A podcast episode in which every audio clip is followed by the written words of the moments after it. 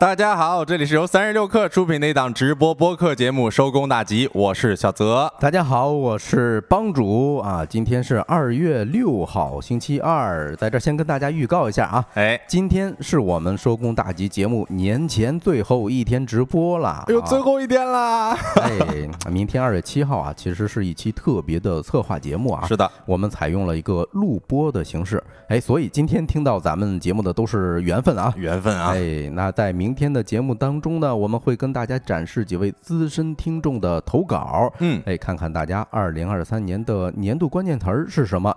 以及啊，收工大吉，呃，跟跟这些观众发生过哪些值得记忆的故事啊？最后呢，我们还评选出来了一些奖项啊，敬请期待。哎，看大家都得奖没有啊？那到时候呢，我们会在小宇宙、喜马拉雅、蜻蜓、荔枝、苹果 Podcast 等各大音频平台同步上线。大家可以在各大音频平台搜索“收工大吉”四个字，或者呢加入我们的社群。节目上线之后，我们会第一时间分享给大家的。那在今天的节节目当中呢，说来话不长的环节，我们会跟大家推荐一些适合春节期间看的、听的书，还有影音之类的东西啊。你看，跟往常的内容已经不太一样了。嗯，另外呢，今天年味里的商业策划节目啊，要聊的是记忆里的春晚，大家可以跟我们一起回忆一下我们过去的春晚。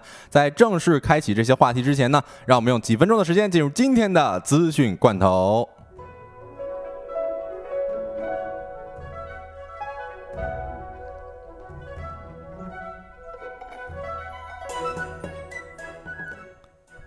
好的，一起来看第一条快讯啊。呃，文旅部表示，各地春节期间将发超过六亿元的文旅消费惠民补贴。啊，文化和旅游产业发展司的司长在国新办的新闻发布会上表示，各地已启动了多项活动，丰富春节市场供应和节日的消费。春节期间呢，各地将发超过六亿元的文旅消费补贴，以优惠的形式鼓励民众参与看演出、游览景区、品尝品尝美食、住宿哎等活动，旨在让民众受惠，同时支持企业受益。嗯，不知道大家这个春节有没有过一些？呃，不是有没有啊？是不是有没有过？是有没有一些出行计划？哎呦，天哪！我最后一天乐的不行了啊！来看最后呃。怎么回事儿啊？直接 跳到最后一个环节。来看第二条资讯罐头啊，美国总市值逼近全球一半，中国降至一成。日经中文汇总了全球企业按美元计算的总市值，美国企业为五十一万亿美元，在全球整体总市值中的占比达到了百分之四十八点一。创出了约二十年来的最高水平。中国占全球总市值的份额，在二零一五年六月曾一度上升至近两成，目前呢降至了百分之十左右。资金还在流向日本和印度。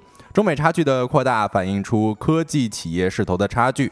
仅观察发布强劲财报的美国亚马逊和 Meta 两家企业，年初以来总市值就增加了五千一百亿美元。中国的阿里巴巴集团和腾讯控股在同一期间合计减少三百一十亿美元等，维持缩小趋势。啊，之前我印象中还看到过一张图啊，就是说苹果的市值它等于中国的好些个这个总和是吧？总和，嗯啊，那下面一个呢，咱说点开心的啊啊，现在毕竟是互联网，可能遇到了一些周期性的一些问题吧。今天不管说啥都很开心啊，都很开心。那我们看下一条，下一条是华为二零二三年分红方案曝光啊，据说要豪掷七百七十亿元给员工发红包啊。嗯，根据南方家的报道，华为内部已经发布了董秘一号。文件公布，二零二三年年度分红方案同比去年税后收益有所降低。哎呦，这还是有所降低啊！有业内人士分析，这或许预示着华为未来的发展将面临一定的资金压力和挑战。毕竟是七百七十亿呀。华为控股有限公司是百分之百由员工持有的民营企业，没有任何政府部门机构持有股份。员工持股计划是华为的核心制度之一，旨在激励员工的创新和奉献。员工持股计划的参与者包括在职员工和退休的保留人员。截至二零二二年底，参与人数是十四万两千三百一十五人。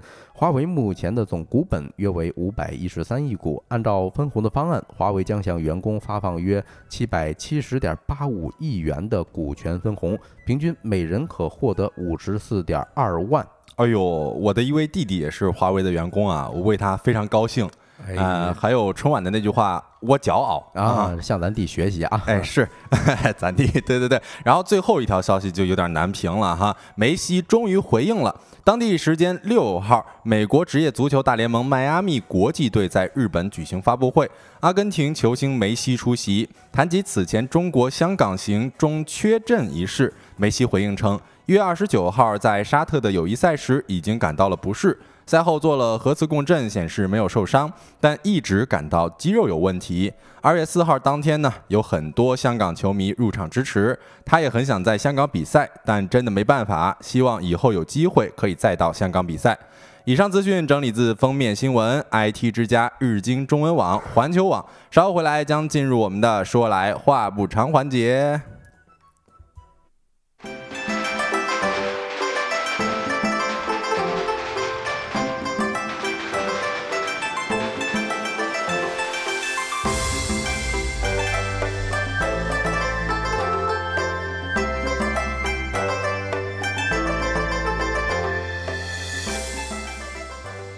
欢迎回来！第一个话题呢，给大家整点活儿啊，因为结合我们自己的体验啊，其实过年期间虽然说都是热热闹闹的啊，但是呢，总会有那么几天会闲得发慌哈，所以那段时间感觉非常适合咱们自己一个人，或者说是攒着朋友们啊，待着看看书啊，看看剧啊，听听音乐这些。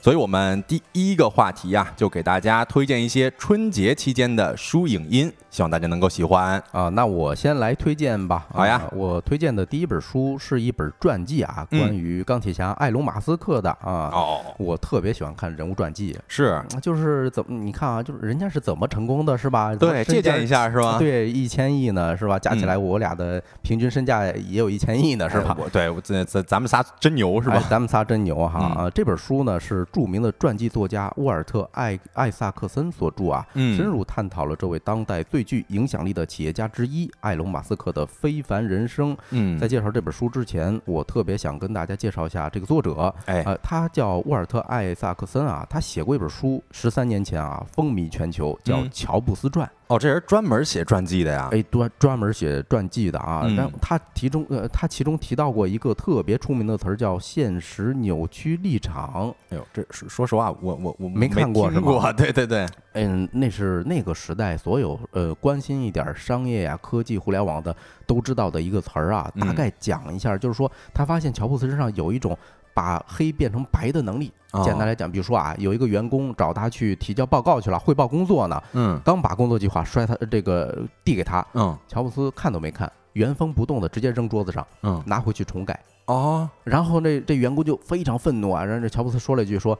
嗯，相信我啊，你一定还能做得更好。哎呦，放现在不就是 PUA 吗？PUA，但是你别说，哎，你还真别说啊，这员工改完之后相当出效果，真更好啊，真的更好。包括他所有苹果这么较真的啊这种产品设计，嗯，全都是在呃这个乔布斯他所谓的啊现实扭曲立场下发生的啊。说到这儿，其实就是为了想表达这个作者他的洞察力到底有多牛啊。嗯，我看评论区是不是有一些新的观点啊？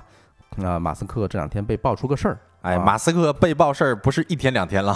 对，这哥们儿有点有点太猖了啊！用用这个北京话说，刘同说有一次听三十六课节目，哎，中了这本书，那你可以去看一看。正好借这个机会，哎，正好借这机会，假期的呃翻一翻这本书。嗯嗯，其实创新是艾萨克森的一一以贯之的一个主题啊。嗯，但是你提创新的时候，你就离不开关注人文领域。是啊，因为乔布斯呃亲口对他说过啊，创新发生在什么地方呢？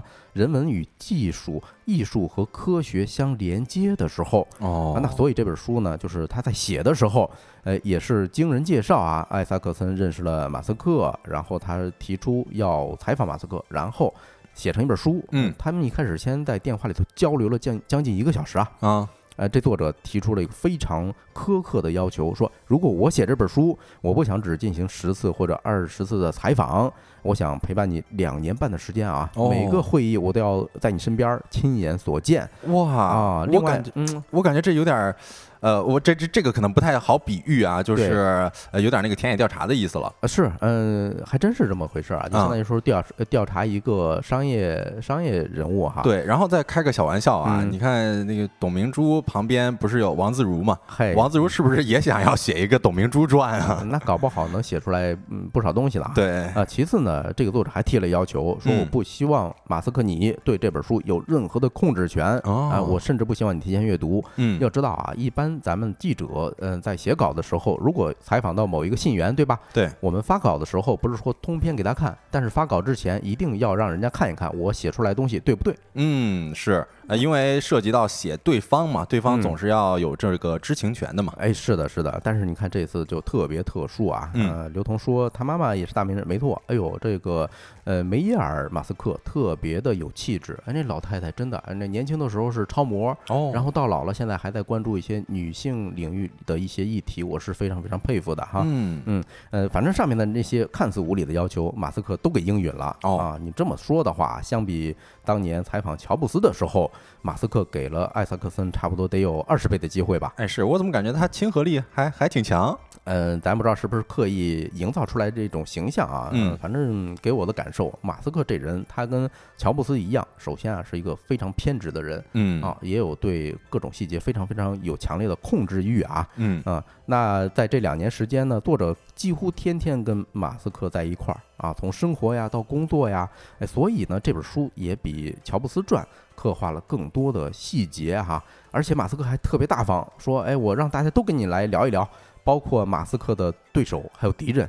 哦，这个确实是啊。你如果要写一个人，你就不能光光看他嗯本人，你对还得看他身边的人，甚至他的朋友，呃，甚至他的敌人哈。是是是，你包括就有他的一个敌人叫马丁·艾伯哈德，就是嗯斯嗯那个特斯拉的创始人之一，人家现在出去了，嗯啊，天天报他负面啊，是啊，也让他聊一聊啊，还有他甚至他的前妻哦啊，将近二百五十个跟他关系比较亲密的人吧。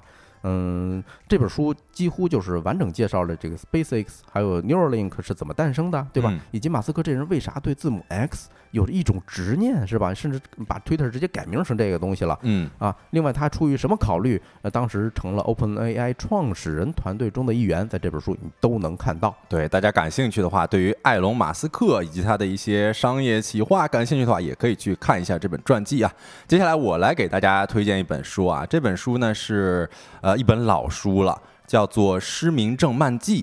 啊，这其实是诺贝尔文学奖得主萨拉马戈的传世之作啊，发表于一九九五年。但是呢，说这本书在一九九五年发表，但是在这两年之间来阅读啊，一点儿也不会违和。哦，这怎么回事？哎，因为它的这个情节是比较的怪诞离奇，嗯而且这整个文字也是非常的简洁有力的。嗯呃，但是它吸引作呃吸引读者的不仅仅是这些啊，更多的还是一些反映现实的一些比较怪诞的故事，以及这背后所传达的一些思考吧。嗯，可以简单跟大家介绍一下啊。对，简单给大家介绍一下，就是其实有一个没有来由的啊，可以传染的，并且没有任何解决办法的失明症，突然就降临在人们当中了。然后第一个失明者呢，他正在开车的时候就发现自己失明了啊，随后越来越多的这失明者就出现了，然后政府呢也开始采取将这些人进行隔离检疫的方式，因为这失明症可以传染嘛。哎呦，嗯，，对，所以在这个隔离检疫的空间当中啊，就发生了很多考验人性的事情。然后可能是之前我看过一些末日生存的一些片子啊，嗯其中一些情景也是非常容易联想到画面。当然了，这个过往的现实也是足够令人遐想，所以看这本书的时候，整体的沉浸感是非常足的。嗯，而且有一点比较值得提的，就是这一部这本书啊，全篇没有任何一个外国人名儿出现啊，哦也没有咱本土的人名出现啊，就每个人物他都有自己的标签儿，哦非常容易记住。打。个比方，比如说他是说他或者他，哎，不，比如说第一个失明的人，哦他就是这么形容第一个失明的人的，哦然后再包括还有第一个失明人的老婆，就这么样介绍给大家的。哎呦，那这本书还真够特殊的啊。哎，对，而且我我看到这本书的时候，我觉得他没有人名儿就很好记，因为嗯咱们之前看一些外国著作的时候，很多外国人名出现的时候，嗯啊，就觉得哎，这到底是谁啊？这人怎么记啊？是吧？所以这本书完全就没有这样子的担忧。然后，其实我看完这本书，印象深刻的呀，有两句话，一句呢是在扉页里边就有引用，说如果你能看，就要看见；如果你能看见，就要仔细观察。就其实这句话你仔细品一品，能够品出很多东西来哈。然后另外一句话呢，就是你去哪里，我就去哪里。其实这句话在我看来是这本书的一个高光时刻啊，能够让我深刻的感受到，因因为这句话是一个女生对另外一位女生说的，所以我能够感受到 girls help girls 的那种女性力量。哎，都是姐妹啊。对，所以也是推荐给大家，可以在春节期间看一看，应该会有不少收获的。嗯，那就推荐下一本书啊，啊，下一本书也是一本老书了啊，是作呃。作家路遥的一篇这个中篇小说，哎呦，也算是他的成名作了啊！这本书你在假期这几天绝对能看完，是也不会给这个开这个开始恢复上班之后啊留一点遗憾啊。嗯嗯，大家叫啥呢？那叫人生啊，就是咱公屏上这本书啊，大家可能更熟悉的是路遥的另一本书《平凡的世界》啊。我印象中这两年还拍成过一部电视剧哈，嗯，但电视剧我我我是没有看的，但这本书我印象非常非常深刻，因为它是我上大学的时候看的第一本书哦。当然除了教材之外哈，啊，当时我表姐送我去上大学的嘛，她当时说我给你准备礼物，嗯，这本书呢我送给你，说你人生最重要的一些决策，你千万不要让自己后悔啊，就是。看完之后有什么感受？呃，就是反正别做亏心事吧，因为你要是 你要是把自己带入进去的话，你会发现，哎呦，这很多事你看似身不由己，但其实你还是有选择的啊。你说为什么会发生那么多悲剧呢？咱不剧透啊。但是呢，那个时代也依然有很多耀眼的、闪耀着光芒的一些人性，对吧？为什么人家没有做那样的选择呢？嗯，所以我到现在都非常非常感谢这本书啊。哎，对我听，嗯，我听说这本书好像对马云影响也非常深刻。哎，没错啊，马云之前回忆的时候啊，说过一句话啊，说你看路遥没考上大学，人家还考，嗯，我也得回去考大学，嗯，哎，这句话就是在马云看完了《路遥人生》这本书之后对家人说的。因为大家都知道，马云不是考了三回大学嘛？啊啊，他其实失失败的那两次的时候在干嘛呢？十八岁的时候在蹬三轮车啊，所以他非常激动，说是《人生》这本书改变了我的人生。哎呦，感觉可以说没有路遥就没有马云了。对啊，也也可以说就没有咱们现在非常方便的电子商务这么一个格局了啊。呃，二零一八年九月份的时候，路遥的人生还入选了中国改革开放四十周年最具影响力小说啊。这个小说大概介绍一下吧，就是改革时期啊，陕北高原的城乡生活为时空背景，描写了当时高中毕业生高加林回到土地又离开土地啊，再回到土地这样的一个人生变化的过程啊，构成他一个故事的架构吧。然后他还有一个同村的姑娘叫刘巧珍啊，然后城市姑娘黄亚萍，他们之间有一些这个感情的纠葛，构成了故事发展的一个矛盾。哎，反正这种矛盾也体现了当时那种特别难选择的一种时代的悲剧吧。嗯，大家如果说想要对于呃路遥的这个人生感兴趣的话，也可以去看一看这本书哈。接下来我给大家推荐一个呃叫做《精英的傲慢》。啊，这本书呢是在二一年发表的，是哈佛大学教授迈克尔·桑德尔时隔八年的重磅新作。然后推荐人呢其实是来自于我们三十六课编辑部啊，他的推荐语呢是在过去的一两年当中啊，我们的公共话语空间里其实产生了很多关于鸡娃呀、内卷啊、学历焦虑这些话题的讨论。嗯，呃，这些集中现身的社会问题呢，背后。可能统一指向了一件事儿，那就是优绩主义哦，就或者说像韩韩炳哲教授提到的那个公绩社会是吧？嗯，应该差不多意思啊。当我们在庆幸还有机会通过拼搏完成社会阶级跃升的时候呢，是否有怀疑过这条仅存的路径啊？可能本就没有那么公平合理。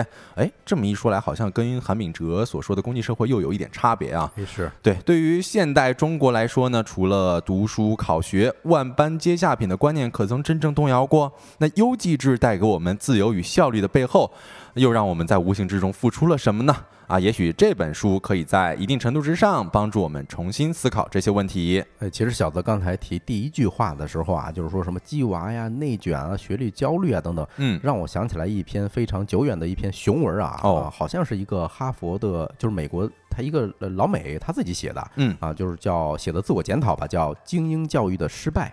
哎，大家可以去网上去搜一下这关键词儿啊，应该还能看到。哎，对，好，那我接着也是由帮主这个所说的精英教育的失败，我其实又想起来了一本书，叫做《你当像鸟飞往你的山》。其实这本书它讲的就是一个人他通过教育怎么样改变了自己的生活。我觉得大家可以对比来看一看嘛。对，嗯，那接下来我们就给大家推荐一些影视作品吧。啊，因为看电影儿，我觉得总是咱们春节期间非常适合的一个活动嘛。首先，我就给大家推荐一本儿，呃，一本儿了，一部非常经典的电影儿，那就是《楚门的世界》。这个确实经典啊！哎我看他的时候已经是十年前的事儿了。哦，这么久啊？呃，那他他可能更久，因为那那时候他上映的时候我还岁数还小呢。哎，是，其实这部电影就是非常经典啊，我觉得大家可能都有看过。它是在一九九八年上映的，嗯哎，至今呢已经走过了二十六年的时间，也是被无数人都奉为经典啊。但是为什么我还要在这里给大家推荐这部电影儿？那就是就算是咱们看了很多遍，那还是能够有不一样的感受，并且发现不一样的细节的。虽然我是今年才看过啊，嗯啊，就是看完之后，我就觉得，如果说我小时候看过一遍，那和现在再看一遍，肯定是不一样的感受的。就像帮主说，看这部电影的时候是十年之之前，十年前十十多年前，对对对，现在再看肯定不一样的感受哈。对，因为现在有了更多的跟当下结合的一些解读，比如说、呃去年特别流行的一句话叫“世界就是一个草台班子”，哎，对，是吧？你看这一个电影，就是哎呦，用现在用这句话点评是非常非常贴切的。是的。然后这其实最早的就是这就是最早的草台班子哈。嗯呃，我们也是跟大家简单的介绍一下它的一个电影吧。这其实就是豆瓣简介上面的文呃内容哈，就是楚门呢，他是一个平凡的不能再平凡的人，嗯除了有一些稀奇的经历之外，这些稀奇的经历可能太稀奇了啊，就是初恋女友突突然失踪，然后溺水身亡的父亲突然似乎又重新出现在眼前。呃，他其实和绝大多数三十多岁的美国男人没有什么异样啊，这就让他感到有一些失落。但是呢，他也曾经试图离开自己生活了多年的地方，但是总会因为种种理由或者说是一些现实原因没有办法成行。那直到有一天，他突然发现自己好像一直在被人跟踪，无论他走到哪儿干什么事儿，就总有一双嗯眼睛在盯着他的感觉。对，那这样子的想法越来越强烈，那楚门呢就决定不惜一切代价逃离这个他生活了三十多年的地方啊，去寻找他自己内心的初衷。嗯，对，你看这个情节特别像去年还有一个很流行的词儿叫发疯，嗯是吧？？就是在这个阶段，他发现自己，哎呦，这个世界可能是一个草台班子，哎，或者发疯了。对对对，啊或者他发现了这个世界好像大家都有点儿疯癫，就是为什么都在绕着我转，是吧？是是是，所以嗯他就想要去寻找其中的原因嘛。那其实我对于这部电影印象深刻的原因，就是我觉得不管是现实世界还是剧中世界哈，大家都非常爱看爽剧。而《楚门的世界》呢，也就是 Stego 所说的《The Truman Show》啊，这部电影儿也是满足了大家看爽剧的癖好。起因、经过、结果都非常的符合爽剧的各种要素，而在爽的背后却充满了很多隐喻啊。嗯，确实是一部常看常新的电影，也很适合过年和大家伙伴们一起看。看完呢，就可以大聊特聊了。嗯，那接下来呢，还有没有可以给大家推荐的其他的电影？哎，接下来当然有了。接下来我也想给大家推荐一个呃热血青春片啊，叫做《五个扑水的少年》。哦，这其实我看到豆瓣影评有一个人说的非常的妙啊，他说这是一部看了会让人开心的电影。我觉得在现在这个时节啊，能看了让人开心比什么都重要哈。哎是，嗯。对，，其实导演呢是日本导演石口史静啊，他是很会拍这种类型的片子的，就是有青春的浪漫小火花啊，也有为梦想拼搏奋斗的少年们，当然中途也遭受了不少挫折，但是呢，即便前路漫漫啊，也没有人能够阻挡少年们的脚步，看完就会让人感叹，哎呦，年轻真好，是这么一部电影儿。对，你看日本电影，它呃总有那么一股劲儿哈，就是你嗯看可能是很小很小的事儿，或者人物都是小人物，但是呢，呃，甚至有一些中二，是吧？但是嗯你看完之后，有可能会感动热血，就哎很神奇。哎，嗯，是，所以这部电影为什么叫《五个扑水的少年》呢？我们简单跟大家介绍一下电影简介哈。呃，是有一个学院叫做维野学院，他们的游泳部呢状况有点堪忧，整个游泳部只有一个部员铃木，还是个游泳菜鸟。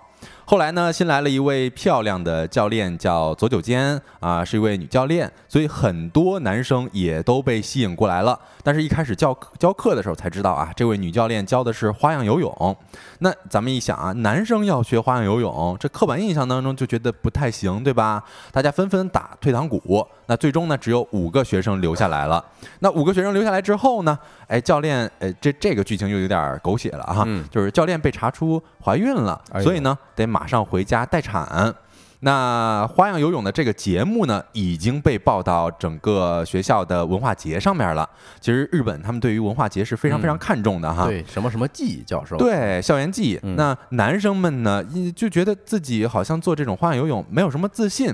但是啊，最终因为一些机缘巧合，他们被迫无奈，一定得参加这么一个文化节的表演。嗯，那最终他们是如何努力，又如何展现花样游泳？大家可以从电影当中寻找答案。嗯，我看 April 说啊，中国也翻拍了啊，回头大家可以对比着看一看哈。哎，对，据说口碑也不错。嗯，其实刚才呃小德在念这个剧情的时候啊，让我想起来以前我一个朋友。他上大学的时候就干过一件类似的蠢事儿，就是他其实是抢体育课没抢到哦，结果最后就跟他室友，他俩人啊俩大老爷们儿只抢到了那个这个健美操哦，关键啊，人家那个健美操可能二三十个姑娘啊，是他们一起这个练习，哎，练习都不要紧了，嗯，结果那一年的这个文艺汇演哦，他们的老师把节目给报上去了，呃，文艺汇演是要面向全校全校吗？几千人在大礼台上。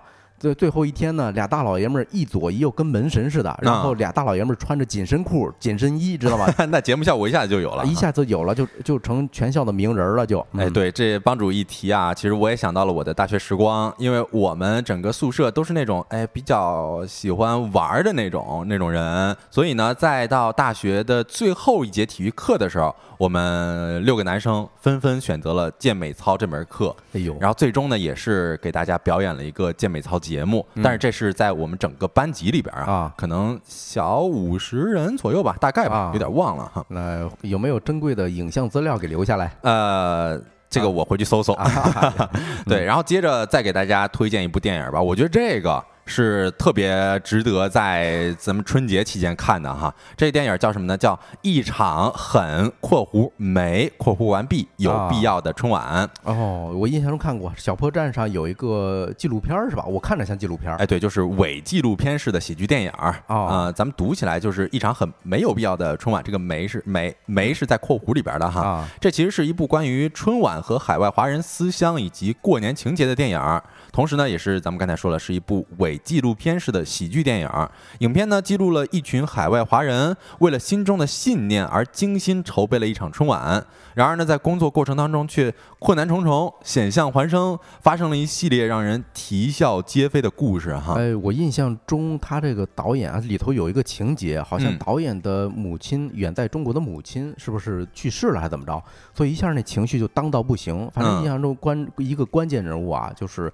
呃，导致哎，突然就把片子的基调拉到了一个比较悲伤的这么一个环节。最后他们又是顺利的把这个完成了吧？算啊，反正我我印象当中，导演在这部剧里边的存在感其实还挺弱的，因为他一开始就不见了。是一个女女的一个主角，反正啊，因为反正也传这事儿的人吧，算嗯，对，应该是里边的一个工作人员嘛。嗯，呃，那其实我们看名字就知道啊，这部电影非常的敢拍。他说，哎，一场非没有呃很没有必要的春晚。啊，其实咱们大家可以不带任何的预设打开这部电影，也可以相信导演会拍出来你想看的内容。但是呢，呃，咱们也不用把预期抬得特别高。就总之，这是一部完全可以攒着家人朋友一起手捧爆米花、欢天喜地的在家里边看这部的电影，非常有意思。而且里边有一首歌特别的疯癫，叫做《Must Love》，我们可以简单的放一下，然后大家可以感受一下这部电影到底有多荒诞。配合画面肯定会好一些，然后我们让小助手陪我们一起，呃，放一下这部画面吧。你妈死了，必须爱！你妈死了，必须爱！你妈死了，必须爱！你妈死了，必须爱！你妈死了，必须爱！你妈死了，必须爱！你妈死了，妈死了，妈死了，了了。我开始发力，说过去把所有的黑人、废物全部都碾碎，碾碎。啊！你是个睡眠的简单的美，结果睡眠的流下了羡慕的眼泪。哦，眼泪。过去的快乐痛苦都掉成今天老子过生活的点缀。哦，点缀。哟，要知道生日不掉，你们这世界从来午饭都不会免费。啊，免费。你不要跟我比 OK OK，差不多差不多得了啊！这个确实，呃，看到这个画面的时候，包括听那个歌的时候哈，呃，是感觉让人有点绷不住了，因为这是很 这这这俩人的现实，在电影里边的身份是什么？是这个烧烤摊的人啊，对，啊，做烧烤的，然后他们私下会这个念会会一些说唱 rap，对对，然后在这个春晚里边报了一节目叫做 Must Love，必须爱。哦，我印象中这俩是不是后来成功了一次啊？就是人家的 rap 真的说成了一段呃，最后呢，他们这个现在刚才咱们放的是他们的一个 demo 吧，算是。啊啊 demo 吧。哎，对，然后在最后的时候，哎呦，哎，不能给大家剧透太多了，啊就是大家真的去看一下这部电影，啊真的特别特别好笑。我好像又给大家抬高了一下预期啊，就是我呃这部电影刚才呃帮主也说了，其实在小破站上面就可以观看嘛。嗯，然后我也是最后借用庞博对于年会不能停的一个评价啊，他说看喜看喜剧有的时候就像吃饭，全程都很好笑，但是一不小心可能就会吃一个花椒，那你对这盘菜的印象就不好了。但是年会不能停，没有花椒，所以说可以放心的看。所以我觉得一场很没有必要的春晚呢，也是这么一部电影儿，就是你在吃辣底火锅的时候啊，完全不用担心会在肥牛卷或者说羊肉卷里边吃到麻椒。那如果大家今年不太想看春晚，那这部电影或许可以作为贵替来观看。好，那我就给大家推荐下一部吧。咱们来推荐一部剧啊，嗯也是一个非常非常经典的剧啊，叫《东京爱情故事》。哎呦，这个我现在念出来这名字，我感觉这后劲儿非常大啊哎！也是我是二三年，其实下半年看的，啊嗯看完之后到现在，我只要一想起来这部剧，就心里头莫名其其妙的就空落落的感觉啊。对，我记得当时帮主也跟我们推荐来着，嗯那时候我就说了，这其实是一个藏在我想要看的片单里边很久的一部电视剧了。啊，对，小破站也可以看啊，一共嗯就十一集、啊哦就你一个假期一天看一集也绝对看得完。哎，那啊确实但是我相信大家主要一看啊，肯定不止停不下来了。停不下来啊哈。嗯这部剧之所以经典，就是它的剧情放到今天，我觉得都不过时啊。嗯而且里头有一个大亮点，就是它的主题曲叫《突如其来的爱情》，也非常好听。哎，大家前一段时间看有没有看过《繁花》呀？啊，特别火。那特别火是吧？里头只要出现在日本的这些情节，比如说这个玲子跟宝总，对吧？嗯他们不是在日本相见的吗？是哎，只要有那些情节，就一定会放这首《突如其来的爱情》。哦，那也啊是向这么一个呃老的日本电视剧、经典的日本电视剧进行致敬了。致敬了。所以我嗯建议大家先看剧，再听歌啊，后劲儿极大。嗯那它大概讲的就是都市中中年这个青年人哈，这个爱情故事啊。该剧是九一年上呃这首播的啊，里头刻画的主题啊，还有细腻的人物啊，是观众非常非常喜欢，并且当时一经播出，就在全球范围内产生了非常广泛的影响。我听说对于中国很多七零后还有八零后，他们的爱情观是产生了非常大的影响的。啊，应该是有这么回事儿。对，为什么我要选这部剧推荐给大家呢？首先就是这假期你能看完啊。是另外很重要的一点就是里头它的角色非常有魅力，比如说啊，呃，女主角呃叫赤名莉香，其实是那个呃铃木呃铃木保奈美。对饰演的非常漂亮啊，一个嗯单眼皮儿一个女生。充满活力，还有热情，而，有时候咱就招架不住这样的女生哈，呃，人家在面对感情的时候非常勇敢以及直率，所以嗯，大家都留下了一个非常深刻的印象。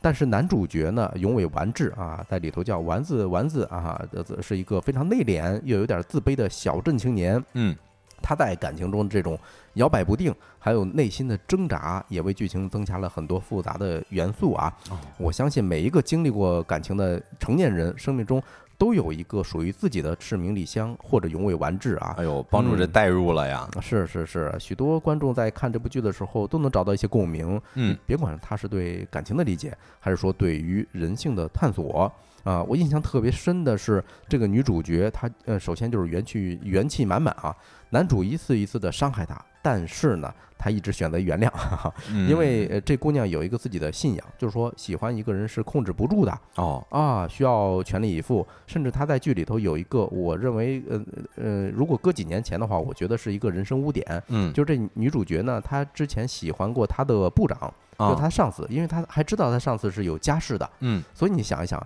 呃，当时啊，九十年代的时候，这一部剧的剧情到底有多前卫，是吧？哇，我发现日本他们拍这种电视剧确实都比较前前卫啊。你看咱们嗯之前我在节目里面有推荐那个《白色巨塔》，对，其实也有类似的剧情哈。哎，是啊，而且最后俩人约定的一个场景是在男主的老家爱媛县。哦，哎，还有没有印象？咱之前在节目里头，呃呃，也不是在节目吧，在社群啊，咱有嗯一个热心的听友，哎，给咱们群里头发了几十箱的爱媛橙。对果冻橙，果冻橙，哎，这个其实就是源自于日本爱媛县只不过咱们引进之后啊，在四川丹棱地区做了一些品种的改良。嗯，这哎莫名之间就跟咱们产生联系了哈。哎，，对，所以你感觉哟，这个跟我我是身处其中的。嗯啊，，对最后他俩人怎么分手呢？就是这姑娘一直，嗯，之前一直原谅，一直原谅，但是最后俩人约定说是从爱媛县一起坐火车出发，呃，回到大城市。嗯如果一起走呢，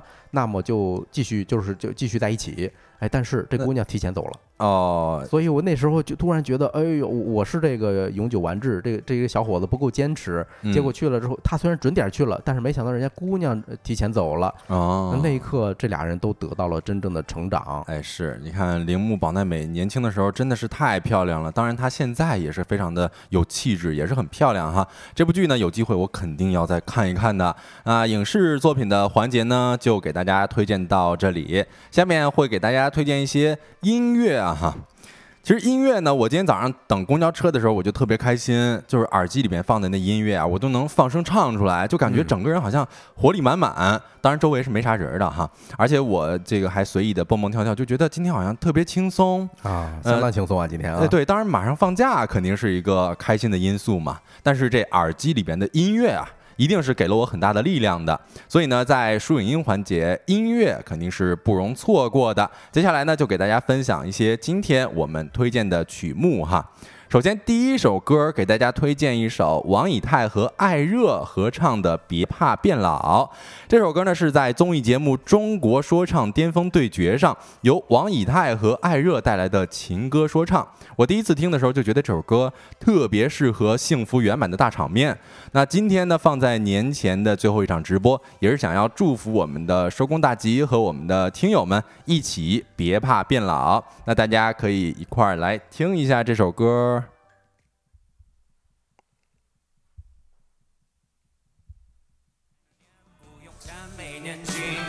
害怕脸上涟漪。我的眼里没有嫌弃，找出你担心的原因。一年一个年轮，永远都不会变。要想岁月绕过你，你也要绕过岁月，baby。虽然总是默念佛也未央，尽管都清楚时间叫人坚强。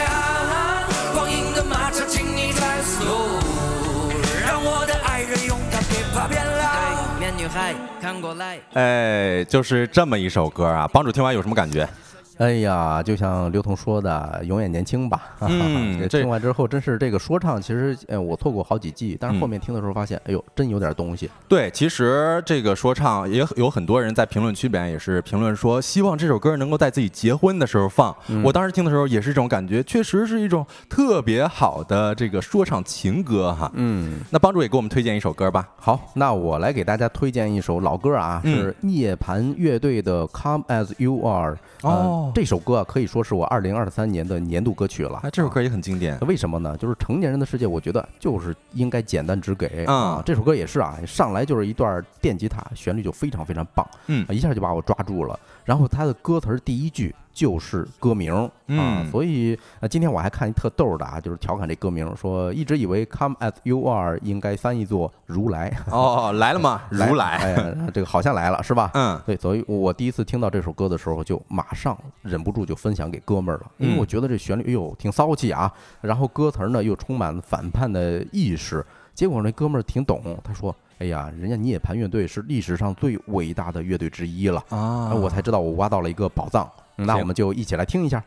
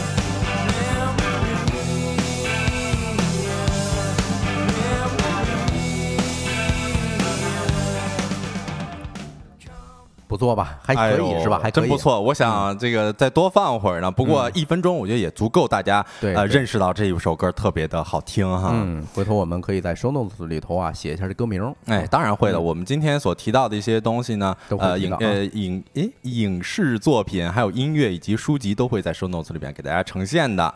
呃，那接下来我再给大家推荐一首歌曲吧。呃，这首歌呢，我说实话啊，嗯最近听的歌都挺怀旧的。嗯呃，想了想，还有什么适合过年的时候听的，以及让人开心，同时还是那种特别呃人特别多、特别热闹的。嗯然后我刷了一下我喜欢的列表，我就发现这首歌真的是再合适不过了。是谁呢？就是王铮、老狼、小柯、曹芳一起唱的《想把我唱给你听》。就是我在听起来啊，就觉得和家人一起贴窗帘啊、剪窗花啊，甚至一起大扫除，都可以打开音箱来放一下这样的歌。那接下来就让我们一动一起欣赏一下《想把我唱给你听》。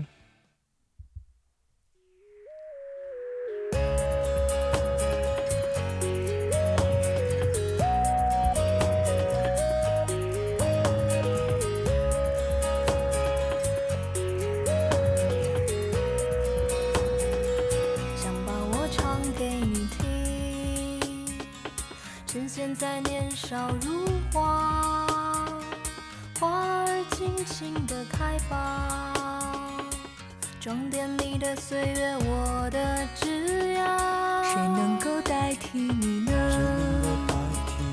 趁年轻，尽情的爱吧，最最亲爱的人啊。路途遥远，我们在一起吧。我把我唱给你我把我唱给把你纯真无邪的笑容给我吧，我们应该有快乐的、幸福的、晴朗的时光。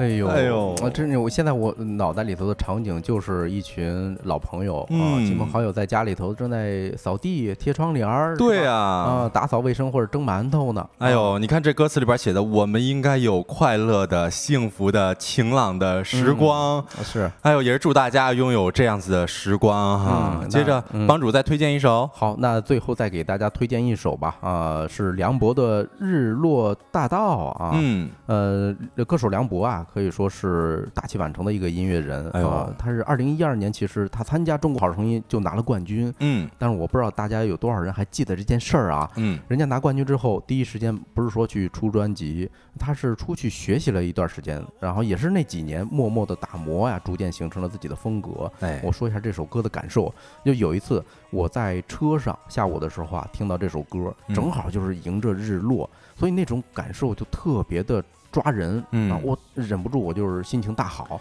给对这个司机师傅给了一个五星好评。哦给给给司机师傅五星啊好评，不给梁博五星好评是吧？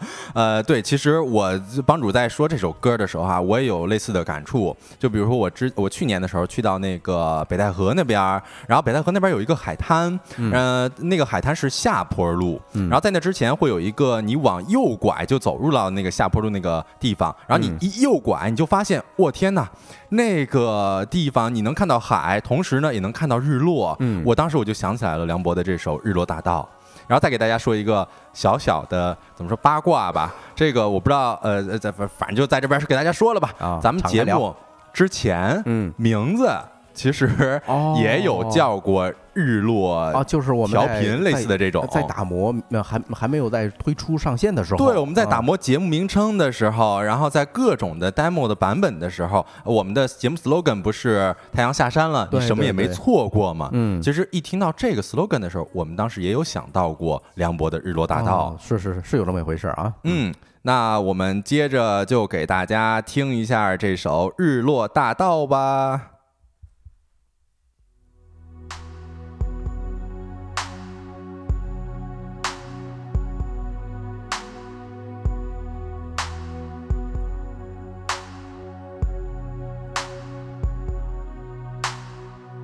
总是梦见云层之上飞过子午线，分不清是黑夜还是白天，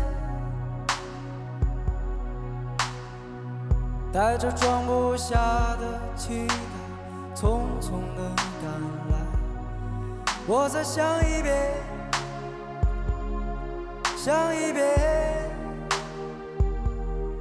我们寻找着在这条路的中间，我们迷失着在这条路的两端。每当黄昏，阳光把所有都渲染，你看那金黄多耀眼。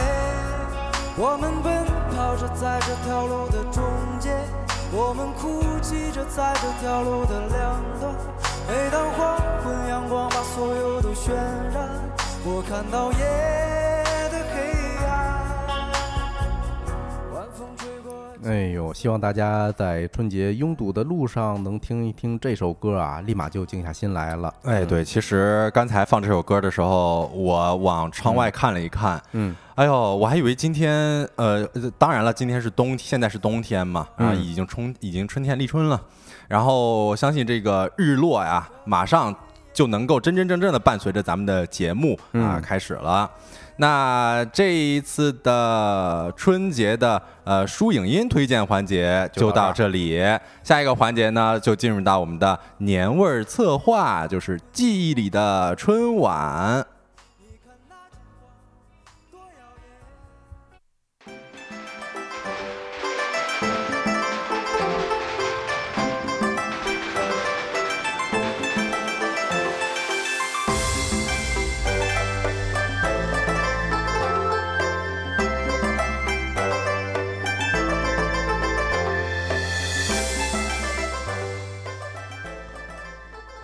好的，欢迎回来啊啊！刚才看咱们有一个网友啊，Leo N M，他说呀，Something in the Way Nirvana 乐队啊，这应该是给咱推荐了一个涅槃乐队的另外一首歌，嗯啊，Something in the Way 啊。然后刚才梁博的那这张照片呢，他说是日落大道在洛杉矶啊，这个配图是纽约，哎呦，看来是一个留学生朋友哈。嗯嗯，那回到正题，这个环节就给大家聊一聊记忆里的春晚。哎呦，这可太多了。太多了，太多了。因为春节啊，是咱们中华民族最重要的传统节日了啊！嗯我甚至都觉得没有之一啊。因为全球现在有五分之一的人口以不同的形式在庆祝春节的到来。嗯其实前一段时间，呃，第七十八届联合国大会啊，协商一致通过，将春节确定为联合国的假日。哇，这事儿大了。哎，人家都要放假，老外替咱放假了，都要是啊，所以对于很多人来讲，春节是非常非常重要的一个，呃，它其中有一个非常重要的仪式感，就是蹲在家里跟大家、呃跟家人一块儿看春晚，嗯，这是一个集体仪式嘛。集体仪式啊。嗯二月九号晚上的八点啊，今年也就是龙年的春晚就要开始了。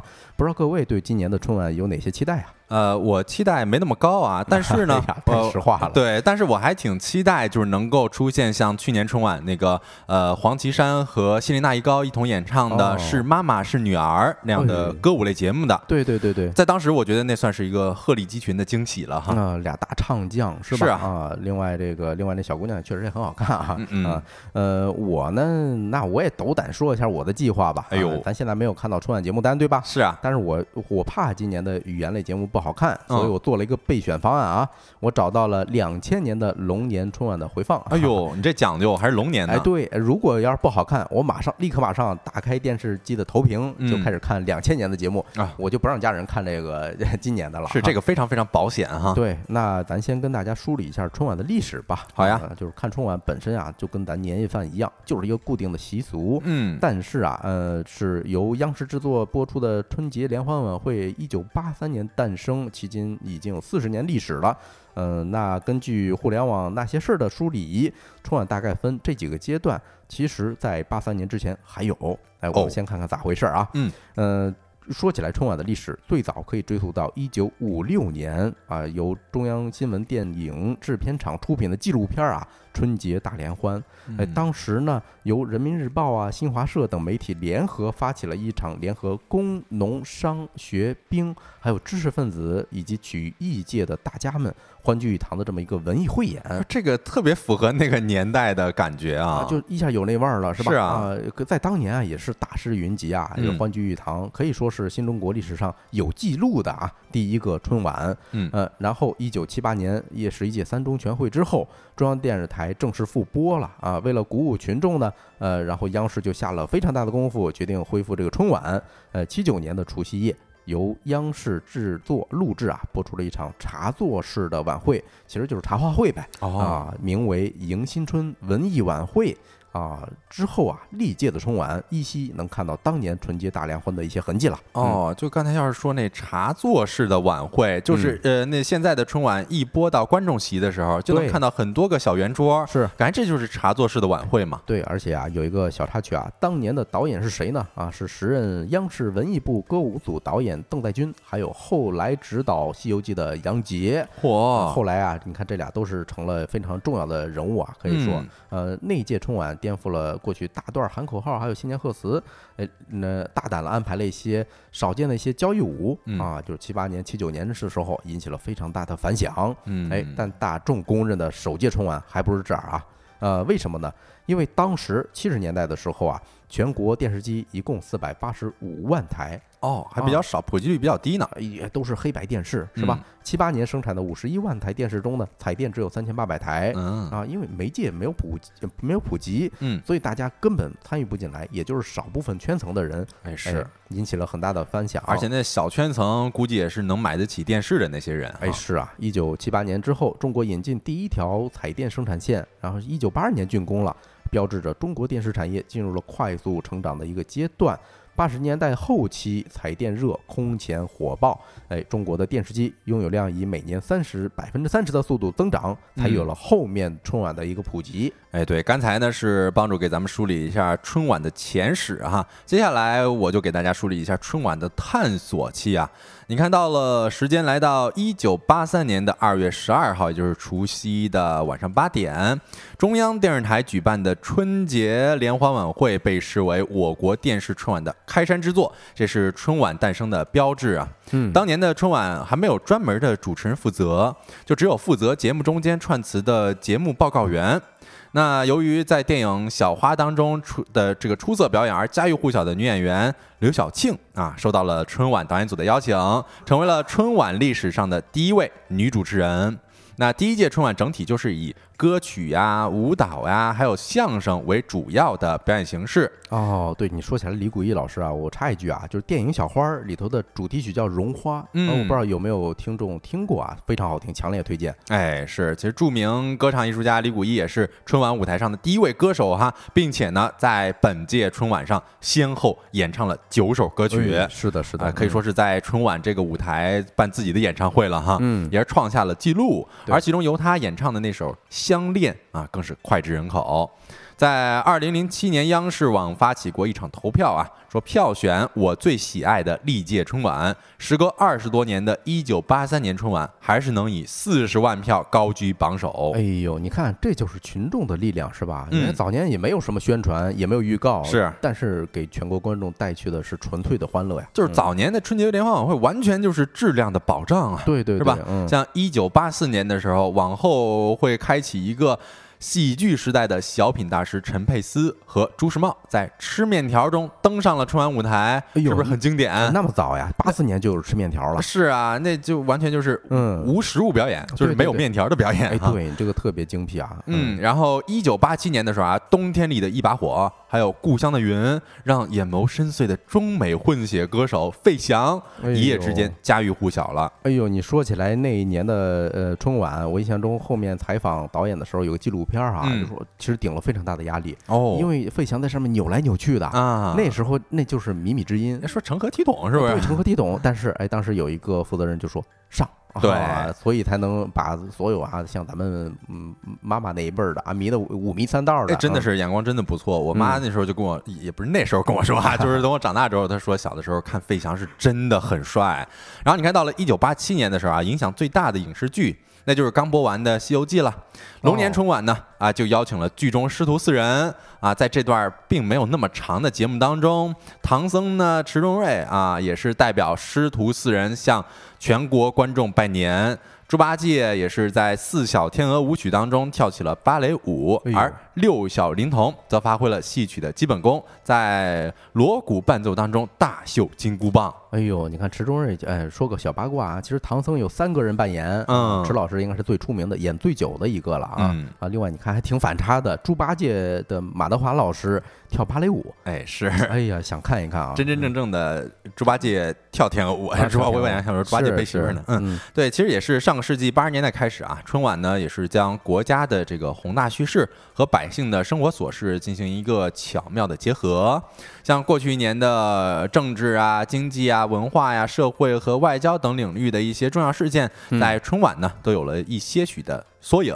哦，你看，像姜昆、李文华的相声错走了这一步啊，就巧妙地宣传了计划生育政策。嗯，还有相声《山村小景》也反映了改革开放之后农村生活的新变化。哎，是是，我印印象中特别深的是八四年的有一年春晚哈，那个马季老师，呃他嗯那宇宙牌香烟，哎呦这个真的是太火了唐山口音啊，模嗯模仿唐山口音，他当时就是讽刺社会上一些商家呀以假乱真的广告行为，嗯呃说一些小八卦啊。马季不是马东老师的父亲吗？啊啊，那个时代那就是相声界大师级人物啊。马东老师之前在节目讲讲一小段子，哎，说有小混混小嗯，他们小时候打劫他嘛，嗯，不是找他要钱的，就是把他找拉到一个角落说站好，给我来段相声。哦，让我乐呵乐呵。让我乐呵乐呵嗯啊！我印象中这节目非常牛，因为马季老师直接在现场点了一根烟，哎呦，就是一边抽烟一边去观众席跟大家互动，哎，这个真的是太随意、太自然了哈。哎，太牛了啊！对，然后后你看，在来到了一九八八年的时候，牛群的巧立名目啊，也是鞭辟入里，嗯在之后的四十年内，仍然是尺度最大的语言类节目之一。呃对，而且还有一个特征啊，就是当年有些歌唱类的一些节目，呃，就是呃集中表达了游子思念故乡啊，还有海外华侨表达家国情怀，哎，基本上是从那时候开始的。哎，对，你看节目都有哪些啊？像一九八四年张敏敏的《我的中国心》，嗯然后到一九八五年的《万里长城永不倒》，对一九八六年的《军港之夜》和一九八八年的《三百六十五里路》。这个都太经典了。你看嗯红旗红旗说啊，最难忘每年的港台歌曲，确实，你看这里头，呃，每年啊也是从那时候养成的一个一个历史吧，就是呃会放一些这个港台的呃艺人的一些歌啊。那下一个阶段呢，就到了一九八九年到九五年啊，这个期间属于流行文化初露锋芒。啊，嗯因为也是改革开放了一段时间了，对吧？嗯，然后，呃，各种文化产品都会大发展。哎是，我说一个歌词儿哦，呃看看听众们还有没有印象啊？就是请把我的歌带回你的家，请把你的微笑留下。这你能念出来？哎难道不是在唱出来吗？哎请把我的歌带回你的家，就这种吗？啊，你看这个，只要记着这首歌的啊，都暴露年龄了哦啊，也是，呃这是古建芬老师的《歌声与微笑》，是一九八九年的春晚。这个小学广播经常出现。啊，对呀，这几十年里头都是放这首歌啊。嗯啊，那一九九二年的春晚呢，台湾歌手庾澄庆是吧？让我一次爱个够。哎呦，庾澄庆那时候，嗯哎，虽然我还没出生啊，但是后来 也确实感觉他特帅。嗯，呃，对啊，那一年也是九二年啊，有了香港四大天王的说法啊。哦然后酝酿酝酿了几年之后，啊那个九三年的时候啊，内地偶像歌手毛宁嗯涛声依旧，我这个不知道大家有没有听过了。毛宁这歌手真的有一些年头了。嗯啊，然后九四年的时候，毛宁跟杨钰莹组成了金童玉女，哎，他们的组合红遍大江南北。啊，确实确实，对，还有九五年的时候，不是刚才说嘛，九二九二年封了一个这个四大天王这种组合，嗯，哎，九五年的时候，刘德华四大天王之一呀、就凭一首《忘情水》开启了一个顶流的时代。这个真的是特别的火啊，在嗯我小的时候也特别火，就那个啊，嗯给我一杯忘情水，是吧？就这种哈。对，红旗说啊，还有王杰的《回家》，哎呦，这这都都是老歌啊。哎，对，刚才其实，在讲那个呃海外华侨一些表达一些家国情怀的时候，嗯啊，我当时还搜了一下那《妻子之歌》，其实也嗯在春晚里边出现，也是特别经典。哎，是是是，哎，这这一段时间，也就是九十年代左右啊，是中国社会历经从传统的农业文明向现代工业文明转型的一个非常重要的阶段。嗯啊，呃，就是有了一个农民工的这么一个概念，对吧？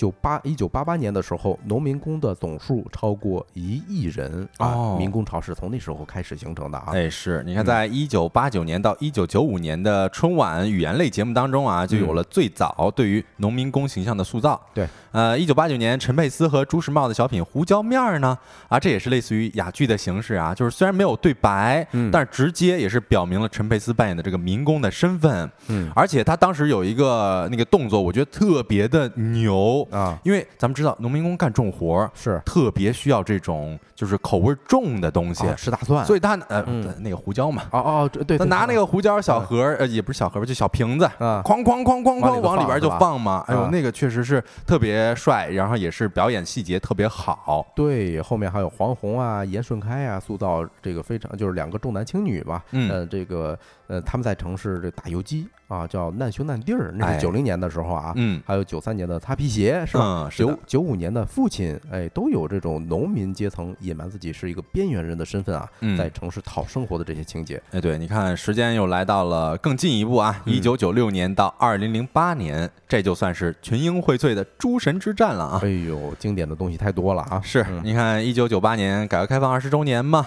然后那一年的春晚呢，宋祖英的好日子，范晓萱的健康歌，嗯刘欢的好汉歌，这都是耳熟能详的歌曲了哎。是，呃，而且当年最最经典的一首歌是什么呢？是嗯那英跟王菲的合作的那个《相约九八》。哎呦相约一呦，九九八啊，那个王菲在那时候的那个装扮啊啊，到现在也有很多人在 cos，就是啊之前好像上海万圣节的时候，我记得就有人 cos 王菲，是是是，那英也有人 cos。对，进入千禧年之后，也就是两千年之后，也是随着咱们经济的发展，影视文化产业可以说是百花齐放哦，啊。到了二零零四年的时候啊，华语乐坛简直是神仙打架。哎呀，啊是啊，你看二零零四年都有什么呀？啊，嗯江南啊，让出道仅两年的林俊杰一战成名。他也凭借二零零五年的《一千年以后》嗯登上了二零零六年的春晚舞台。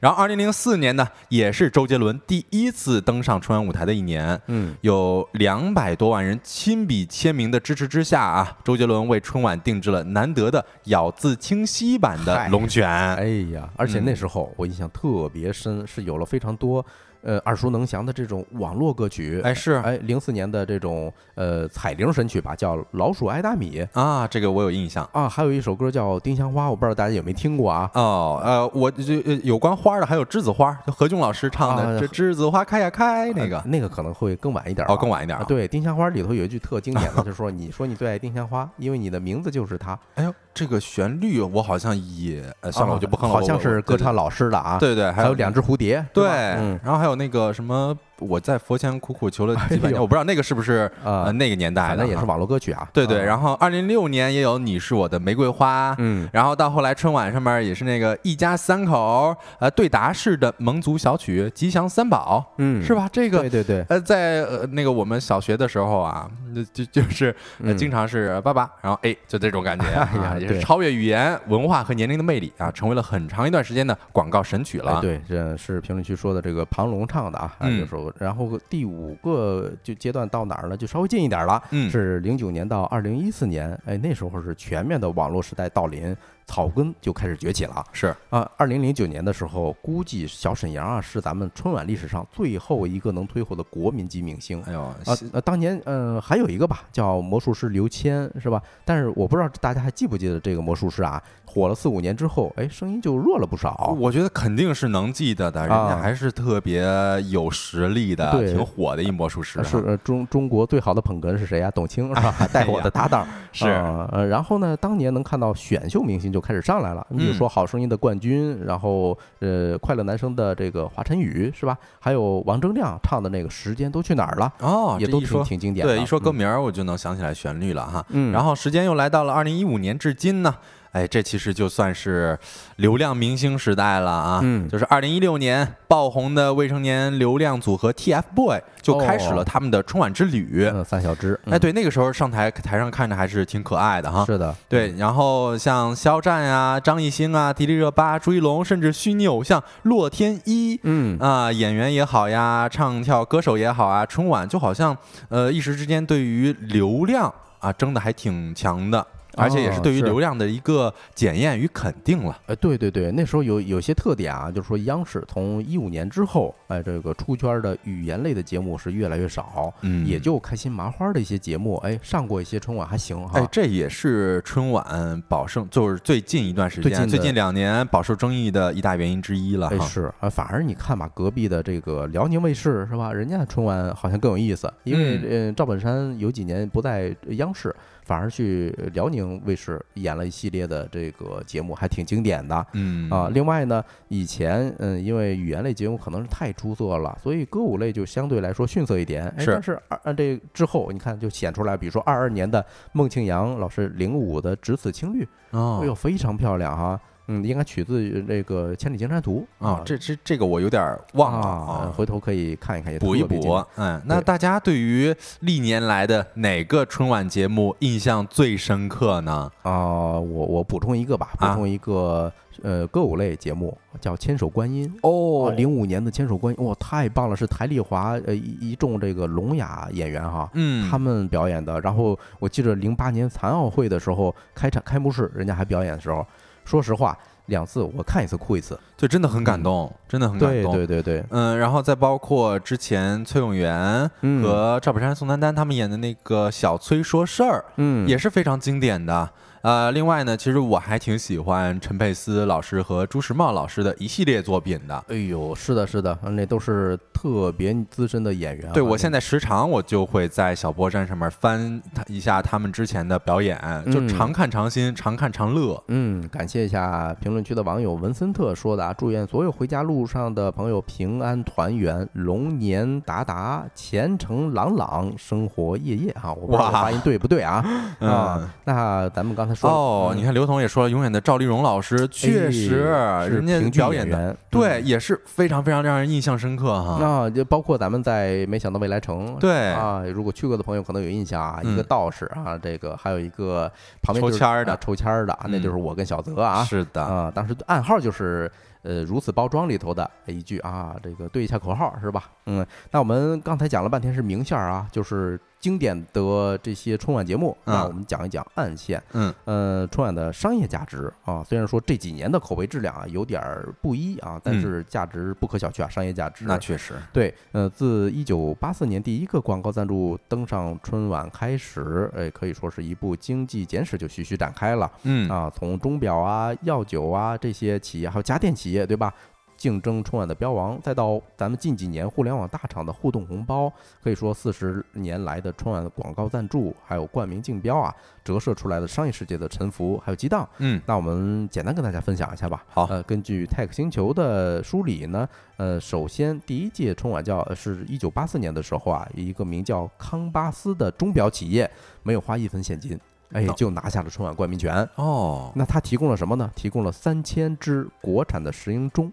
哦，这节目呃，这是资源互换了都。哎，对，然后也从那时候起的之后的九年呢、康巴斯他八次冠名春晚啊嗯，他当时的零点啊为您播报啊，在那个时代是家喻户晓的。哦，这嗯就是在咱们刚刚开始节目的时候，也是有听友说那个为您播报，也是特别的知名。嗯，呃那呃这种局面到什么时候打破呢？是到九四年才被打破。嗯，你看啊，一九九三年的时候啊，央视广告部就来了一位新人，叫谭熙松。嗯，那四十三岁的他呢，职位是央视广告部主任啊。比起拉一车钟就搞定春晚赞助，他呢其实为央视带来了一套全新的模式，那就是竞标。哎呦，哎呦，直到今天啊，从商业冠名、赞助支持到战略合作，乃至春晚导演选谁，这种方式仍然在沿用。到一九九四年开始呢，每年的十一月十八号，距离央视总台不到一公里的东方梅地亚中心，就变成了春晚冠名财富游戏的牌桌。嗯，赞助竞标地啊，日期设定也很有讲究，谐音呢就是要要要发，也就是十一月十八号嘛。是，所以一旦抢中标王啊，省级企业兴许一夜之间就会变身全国知名品牌儿。但如果压不中呢，很有可能就得眼睁睁的看着竞争对手拿走占领全国观众心智的机会了，哎，对，那简单跟大家给大给大家介绍一些例子吧。啊，九四年的时候，最早呃是这个九五年的时候，贵州长乐啊，长寿长乐集团也是一嗯个酒集团。现在呢，大家已经看不到了，还是当时的驰名中外的药酒品牌。然后呢，山东也是一个酿酒大省，对吧？呃，当年九十年代的是为了争夺标王啊，山东的孔府家酒、孔府宴酒，还有什么秦池酒业几大酒企展开了几年的混战啊啊。九四年开始就是不惜花呃超过三千万的，那时候三千万啊。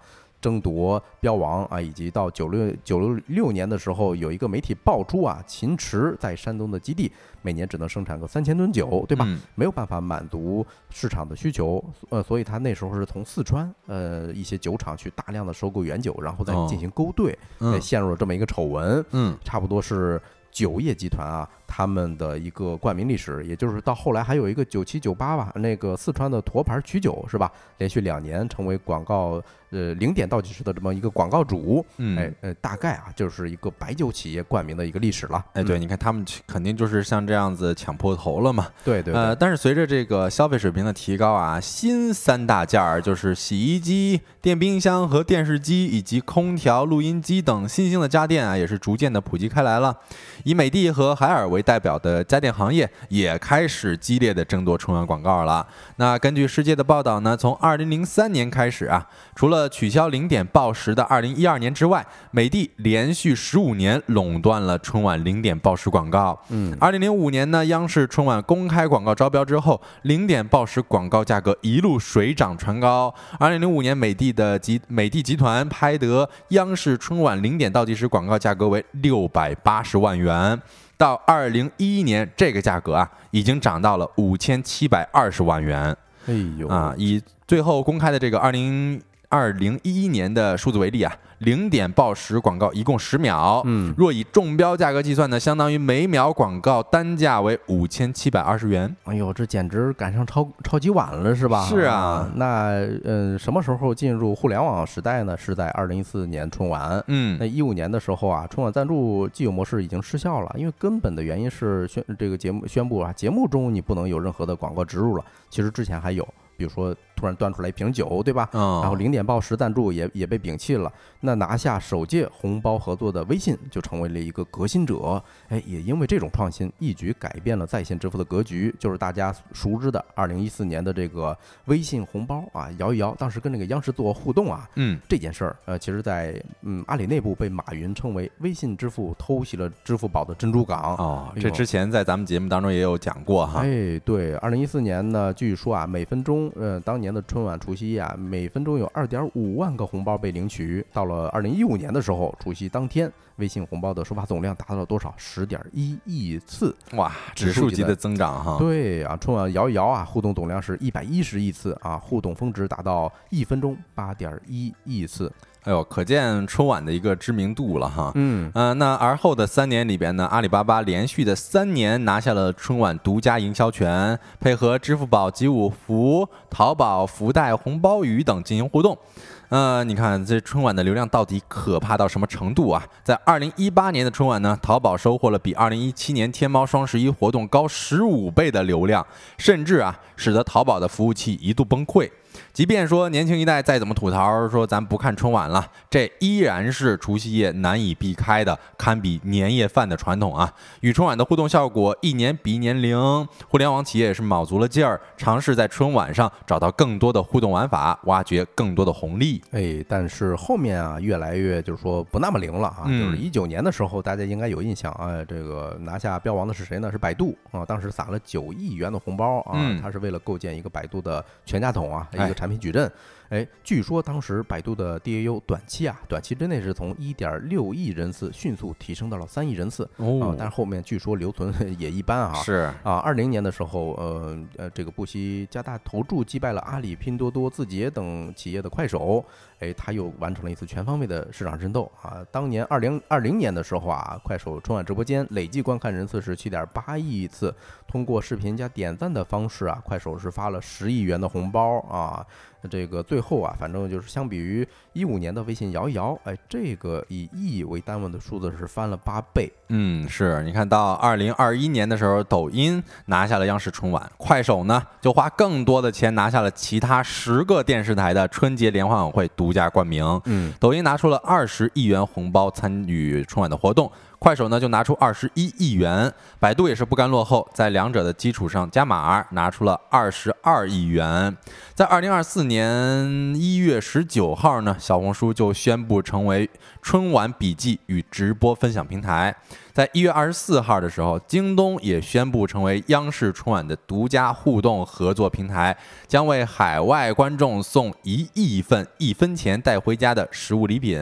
嗯，我看评论区的方说啊，今年春晚比较难办吧，因为梗儿都被用完了，确实啊，被互联网短短视频平台给刨活了啊。是啊，哎，虽然说一四年还是有互联网知名企业去参与春晚的冠名，不过效果可能要打一个问号啊。嗯，根据 Quest Mobile 的数据啊，二三年的双十一期间，就是这些国民 APP，比如说抖音啊、快手啊、京多、拼多多、淘宝啊、小红书等等，嗯，他们的用户规模基本上跟去年是同期持平的。哎是，啊而且我觉得往后啊也是越来越难以再增长了。对，而且是因为嗯呃春晚的这种价格已经被拱到相当高的一个位置了，你的 ROI 对吧？投入产出比早对就没有当年的效果了。嗯啊、另外一个就是这几年，呃，央视春晚的平均收视率，呃，大大下滑啊。一五年到一九年的时候还有百分之三十，但是是二零年起、呃已经跌到百分之二十了，后续可能还要再下滑。是，你看还有帮主这种的准备打开两千年的春晚看的，嗯那肯定后续的这个